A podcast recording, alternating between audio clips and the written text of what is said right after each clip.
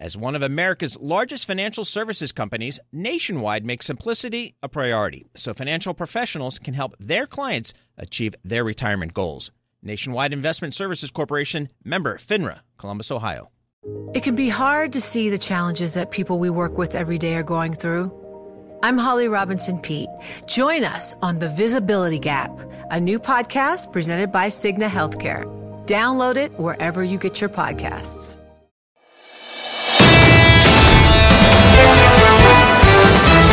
This is the Bloomberg Surveillance Podcast. I'm Tom Keene, along with Jonathan Ferro and Lisa Abramowicz. Join us each day for insight from the best in economics, geopolitics, finance, and investment. Subscribe to Bloomberg Surveillance on Demand on Apple, Spotify, and anywhere you get your podcasts, and always on Bloomberg.com, the Bloomberg Terminal, and the Bloomberg Business app. Lori Calvasina joins us now, head of US equity strategy at RBC Capital Markets. Lori, let's just start with the jobs report on Friday. It follows through into Monday, equities lower. What did that change for you, if anything at all? So, look, I think it's one data point. You know, I think there was a view that emerged over the weekend in Friday trading um, that the Fed may have to stay higher for longer. We may not get the pause. We may not get the cuts. I'm still in the camp that thinks we are closer to the end of this hiking cycle and we're going to get the pause. And for me, it really underscores the idea that this economy is very resilient. Um, I think there could have been some labor hoarding. Um, you know, I think that there are things that could explain that hot number, but I think we just see this time and time again, just evidence that the labor market is tight and that we are seeing, yeah. you know, if you look at some other reports, we're seeing some indications that wage growth is slowing. I think that's probably enough to help inflation come down. So I'm not overreacting to Friday's report. For me, the broader thesis is still intact for now. Lori, what I find fascinating, I thought of you this weekend, Bloomberg reporting that mm-hmm. Danaher is looking at a service company in the medical field. It's a mid cap, smaller cap kind of thing. Not a zombie roll up, but are we just going to see a roll up in your small mid cap space because money finally costs something? I think it's a, a, potential catalyst for markets going forward in the small mid cap space in particular. So one of the things we know about small cap companies is the quality is higher than it used to be. Um, what we also know is that the price we're going to pay for, you know, either skirting the recession or a short, shallow recession or a growth scare or whatever we end up calling this is probably going to be that economic growth is subpar for a little bit in percentage terms. And I think that incents companies who have a lot of cash still sitting on their balance sheets, who have very good, you know, structure structures in terms of their debt profiles, I think this is going to incent them to go out and buy some growth. And when you're looking at historically cheap valuations in small relative to large, it's something that simply makes sense. So I think it's, you know, it's something that we have to watch going forward. And I think it argues against a deeply bearish narrative in markets. At the same time, if you talk about Torsten Slok's narrative about no landing, is that positive for equity valuations if that means higher rates for longer and companies having to justify their capital structures in a much higher rate regime? I think it depends on exactly what you mean by higher rates. Now, if we're going back to something that we saw in the 70s, of course, that's going to slaughter PE multiples. Um, we actually have a model where we bake in inflation, uh, Fed funds, and also the 10-year yield.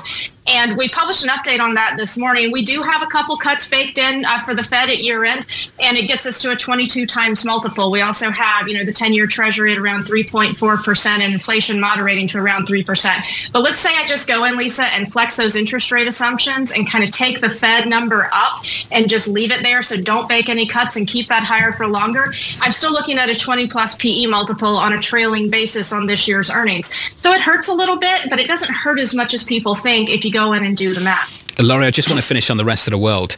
China has gone from uninvestable to unavoidable, and then seemingly in the last 48 hours has swung back to something in between.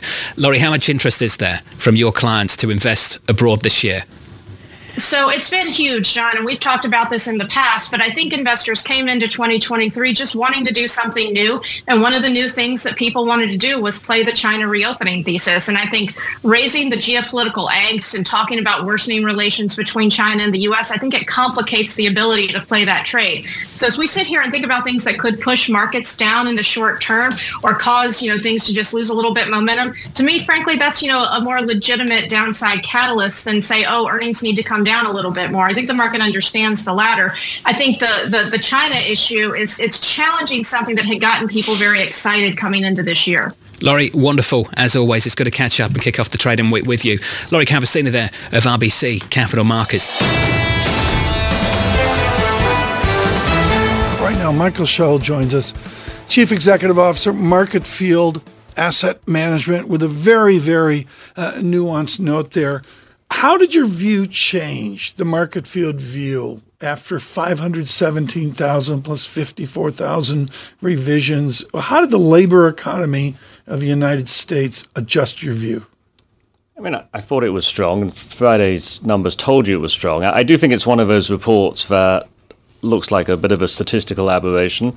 It's sort of strong across the board. It's a weird time of year, and you had all of the 2022 adjustments thrown into that. So, you know, I, I, think probably we're still creating about 200,000 jobs a month. Yeah. All of the labor metrics look okay.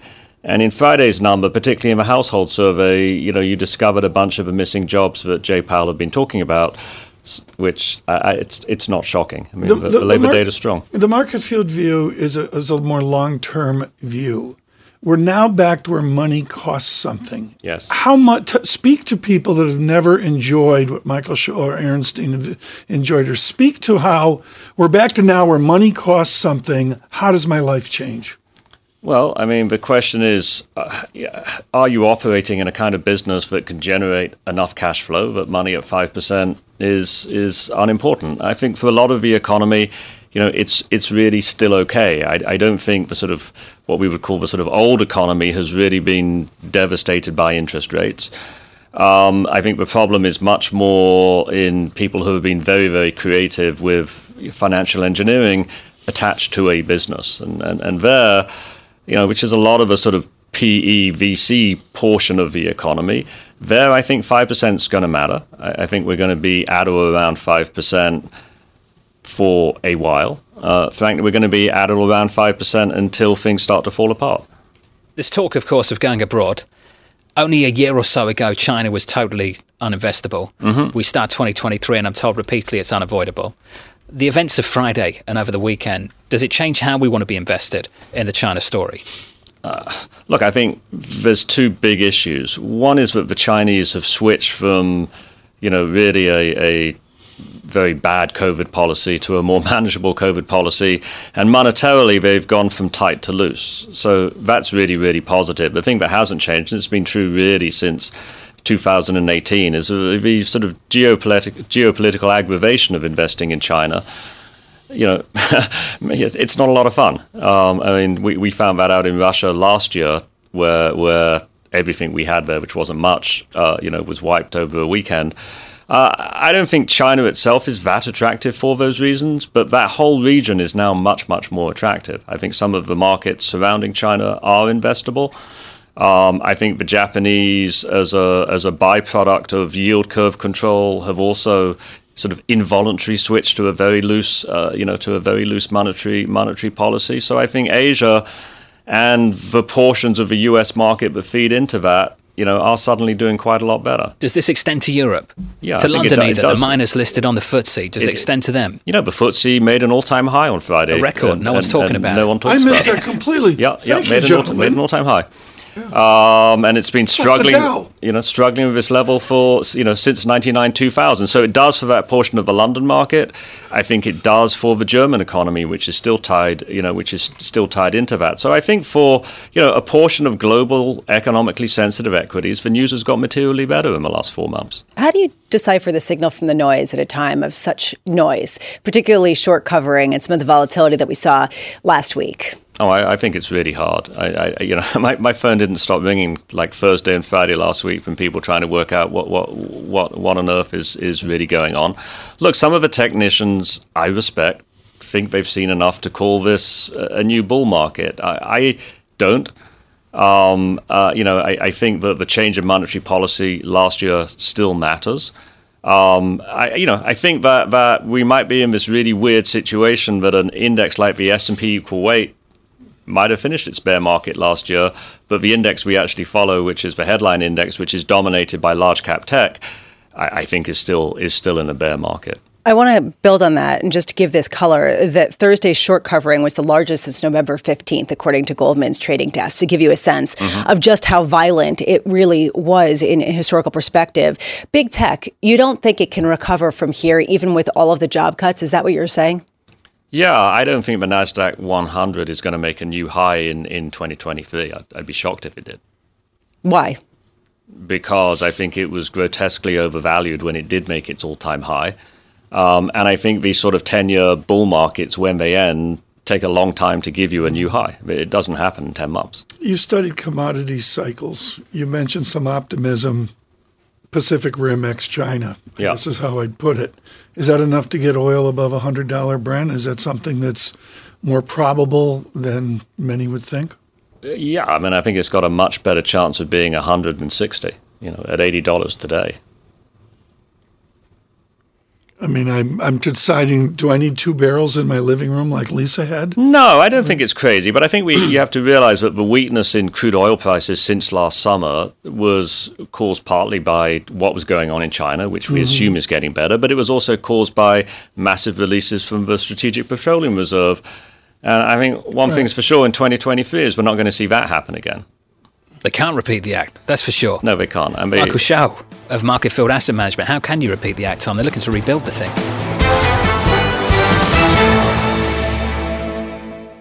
Nobody ever says make it complicated. That is why Nationwide makes simplicity a priority by providing financial professionals with straightforward, client ready resources. From clear strategies to help clients meet retirement savings and income needs, to ways to cover rising healthcare costs and more. Nationwide simplifies planning so more time can be spent helping clients. Nationwide is on your side. Nationwide Investment Services Corporation, member FINRA, Columbus, Ohio. The countdown has begun. This May, a thousand global leaders will gather in Doha for the Qatar Economic Forum powered by Bloomberg, held in conjunction with our official partners, the Qatar Ministry of Commerce and Industry and Media City Qatar, and premier sponsor QNB. Join heads of state, influential ministers, and leading CEOs to make new connections and gain unique insights. Learn more at QatarEconomicForum.com.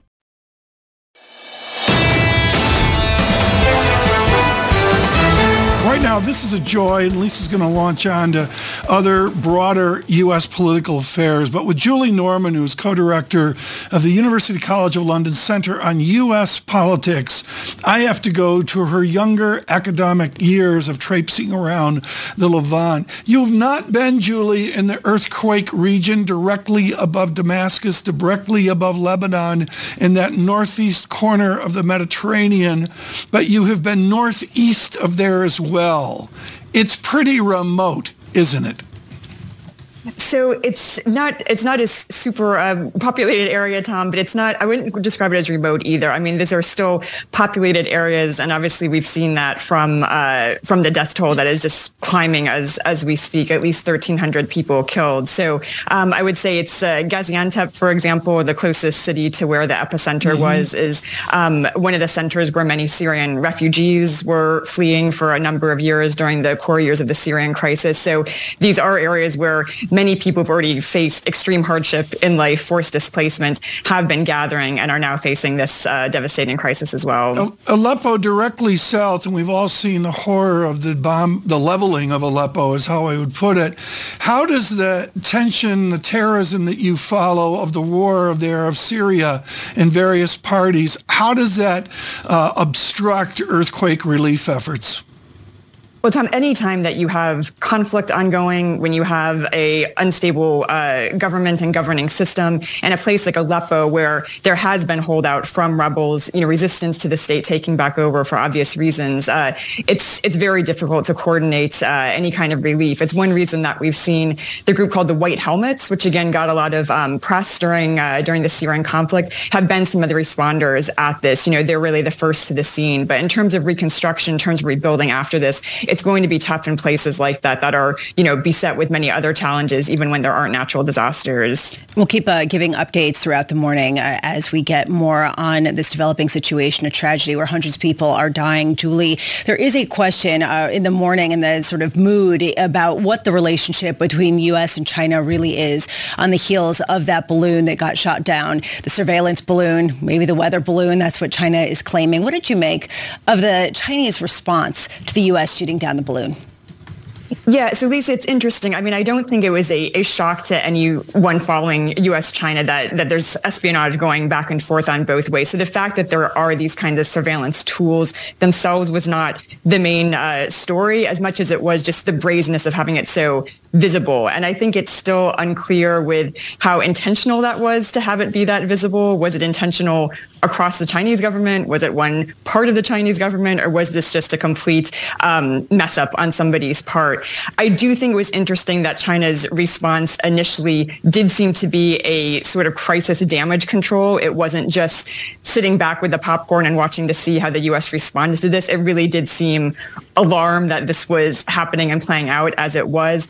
Obviously, since then, we've seen some of the usual rhetoric of the U.S. is blowing this out of proportion. Um, you know, this was, uh, you know, uh, unnecessary to shoot down the balloon, these kinds of things. But I think the initial reaction said it all that that something did not go right here. And it put China on the back foot and on the defensive, I think, more than the U.S. We've been talking this morning, Julia, about what the mood among the populations of the U.S. and China have in terms of an effect on the response from both President Biden and Xi Jinping in China. How much are people looking for Xi Jinping to take a hard stance against the U.S.? us.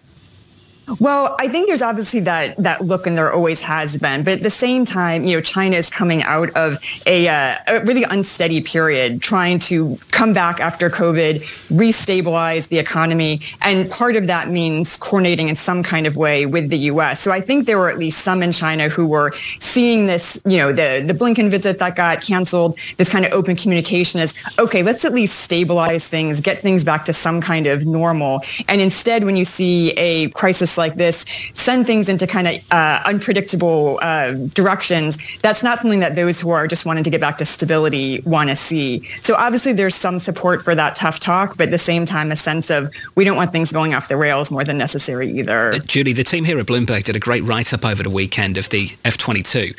This was Damien Shepard and Tony Capaccio, the F-22 Raptor fighter. They indicated this was the first air-to-air kill by that jet. Julia, it made me wonder, what do you think the Chinese learned from how the US responded to this event? Yeah, so obviously there was going to be watching of that, but I do think it's important that the U.S. is also learning from the technology that they will get from this as well. And that was part of the administration's calculation. You know, we've known from before that China has been able to um, to learn from our aircraft. Um, that was one of the uh, reverse technologies that was was seen as a real win for China. And I think the U.S. is trying to see if they can do the same thing with unpacking some of these intelligence. Um, apparatuses that they do now have hands on. Uh, but but you're right. Both sides are always, I think, watching the other to see what are they using, how are they using it, and what can we learn from it to adapt in our own systems. Hey, Julie, great as always. Thanks for being with us. Just perfect timing. Julie Norman there of UCL. Sarah Hewin is one of the most interesting people in the economics racket. She's out of Joan Robinson's college, Girton at Cambridge, which is truly one of the toughest admits in the world. She's with Standard Charter, head of Europe and America's research. Sarah, what was your first completely overwhelming day like at the University of Cambridge? The heritage of that program is stunning. What was it like your first day in the classroom? It was uh, fantastic, but uh, I was amazed at how many men were in the lecture hall, to be honest. Um, when I'd been at school, it had been equal women men, and yeah. uh, economics was still very much a, a, male type of subject at that time. Things it, have changed, of course. Things have changed a lot, and you've been a real, a real leader on that with your coverage here of Europe and now of, of essentially the Western Hemisphere of Standard Charter. What is your theme taking Standard Charter's expertise in the Pacific? Of a China recovery, and how will that affect the Sarah Hewin world?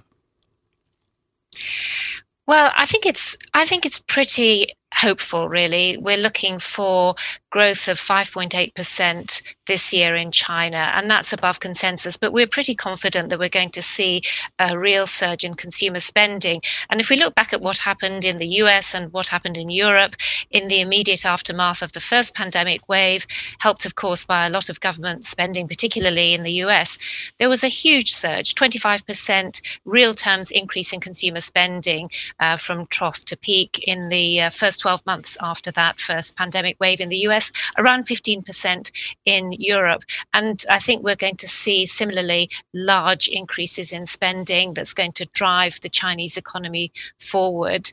Um, in terms of what it means for our part of the world, it's great for exporters. It's been a sort of difficult year trade wise, and uh, we think that there's a lot of opportunities in China this year. Um, question is what happens to inflation? Uh, there are concerns that we could see commodity prices picking up again. Our, our own view is that the sort of growth we're going to see in China is not necessarily going to be driving commodity prices substantially higher. Um, it's not going to be construction led, it's not going to be investment led, very much a consumer led and probably consumer services led boom. Meanwhile, people are also looking at resilient labor markets, perhaps helped out by uh, some of the demand from China, but very much domestically driven both in Europe as well as in the US. How much dissonance is there between the strong labor markets that we see and this disinflationary push that a lot of people are feeling perhaps has a linear nature? I think there's a lot of dissonance because it's true that if we look at the US, if we look at the euro area, if we look at UK, we have strong labour markets everywhere. And um, certainly here in Europe, there are real concerns about what that means for wages. We're seeing wages rising pretty rapidly in the UK. We have strike action, which is likely to uh, further um, advance that. And in the euro area, no particular war- signs yet of, in, of wages becoming uh, out of control, but some concern that with the unemployment rate as low as it is, the lowest on record, that it's only a matter of time before you see wages catching up. Um, so that does really question what happens to inflation, particularly the services part of inflation we know that that's a concern for the Fed, and that uh, Chair Powell has talked about the uh, imbalances in the labour market being potentially a driver of services inflation ex um, ex housing. So this there is this dissonance between what is undoubtedly a decline in headline inflation um, and certainly a decline in core inflation in the U.S less so in, in Europe, um, and what we see, this real strength that we're seeing on the uh, employment side. What was the big takeaway for you uh, from what we saw on Friday from the labor market report in the US that a lot of people thought was something of a head scratcher just simply because of its strength? To be fair, there was little to suggest that the labour market is weak in those data. I mean, we had had some signs earlier in the week. Layoffs were rising pretty rapidly. Um, and um, we know that a lot of the jobs that have been created are part time. That said, the work week was up. Um, the employment yeah. was strong, whichever measure. And even if you account for uh, seasonal adjustments and the sort of population increase, it's difficult to poke a hole in that data. Uh, well, and this was sort of the zeitgeist over the weekend, Sarah. So let's cut to the chase and be polite. How did so many people get this wrong? Have you thought about it over the weekend? I mean, it was a shock, wasn't it? It was. And I think that we have had some signs of the economy weakening. So clearly, second half of last year, GDP growth was strong, but if you look at the real spending data, then they were weak for October, November, December. Uh, the surveys uh, showing activity pretty sluggish. And until we had that ISM services survey, that looked to be the case across the board. So I think it was a double whammy that we had from the payrolls report on Friday and the ISM services completely reversing out that uh, pretty weak number that we'd had previously. Um, the, the, so a lot yeah. of head scratching over where is the economy going. Sarah, do you agree with Torsten Slok uh, over at Apollo that we could get a no landing given how strong the data has been? Um, I, I, question the strength of the data, to be honest. I think we need to see the next couple of months without wanting to sound too data dependent. There is a lot of um, you know, there are a lot of questions over exactly what's happening to the mm. labour market, uh, uncertainty that this degree of strength can persist, and we know, of course, that there can be huge revisions one month to the next in the data. Mm. So I'd be tempted to sit back. Let's see what happens w- over the next month or so before uh, deciding that there's a no landing in sight. Sarah, thank you so much. Sarah Hewin there, Standard Chartered Bank Subscribe to the Bloomberg Surveillance Podcast on Apple, Spotify, and anywhere else you get your podcasts. Listen live every weekday starting at 7 a.m. Eastern on Bloomberg.com, the iHeartRadio app, TuneIn, and the Bloomberg Business app. You can watch us live on Bloomberg Television and always on the Bloomberg Terminal. Thanks for listening. I'm Tom Keene, and this is Bloomberg.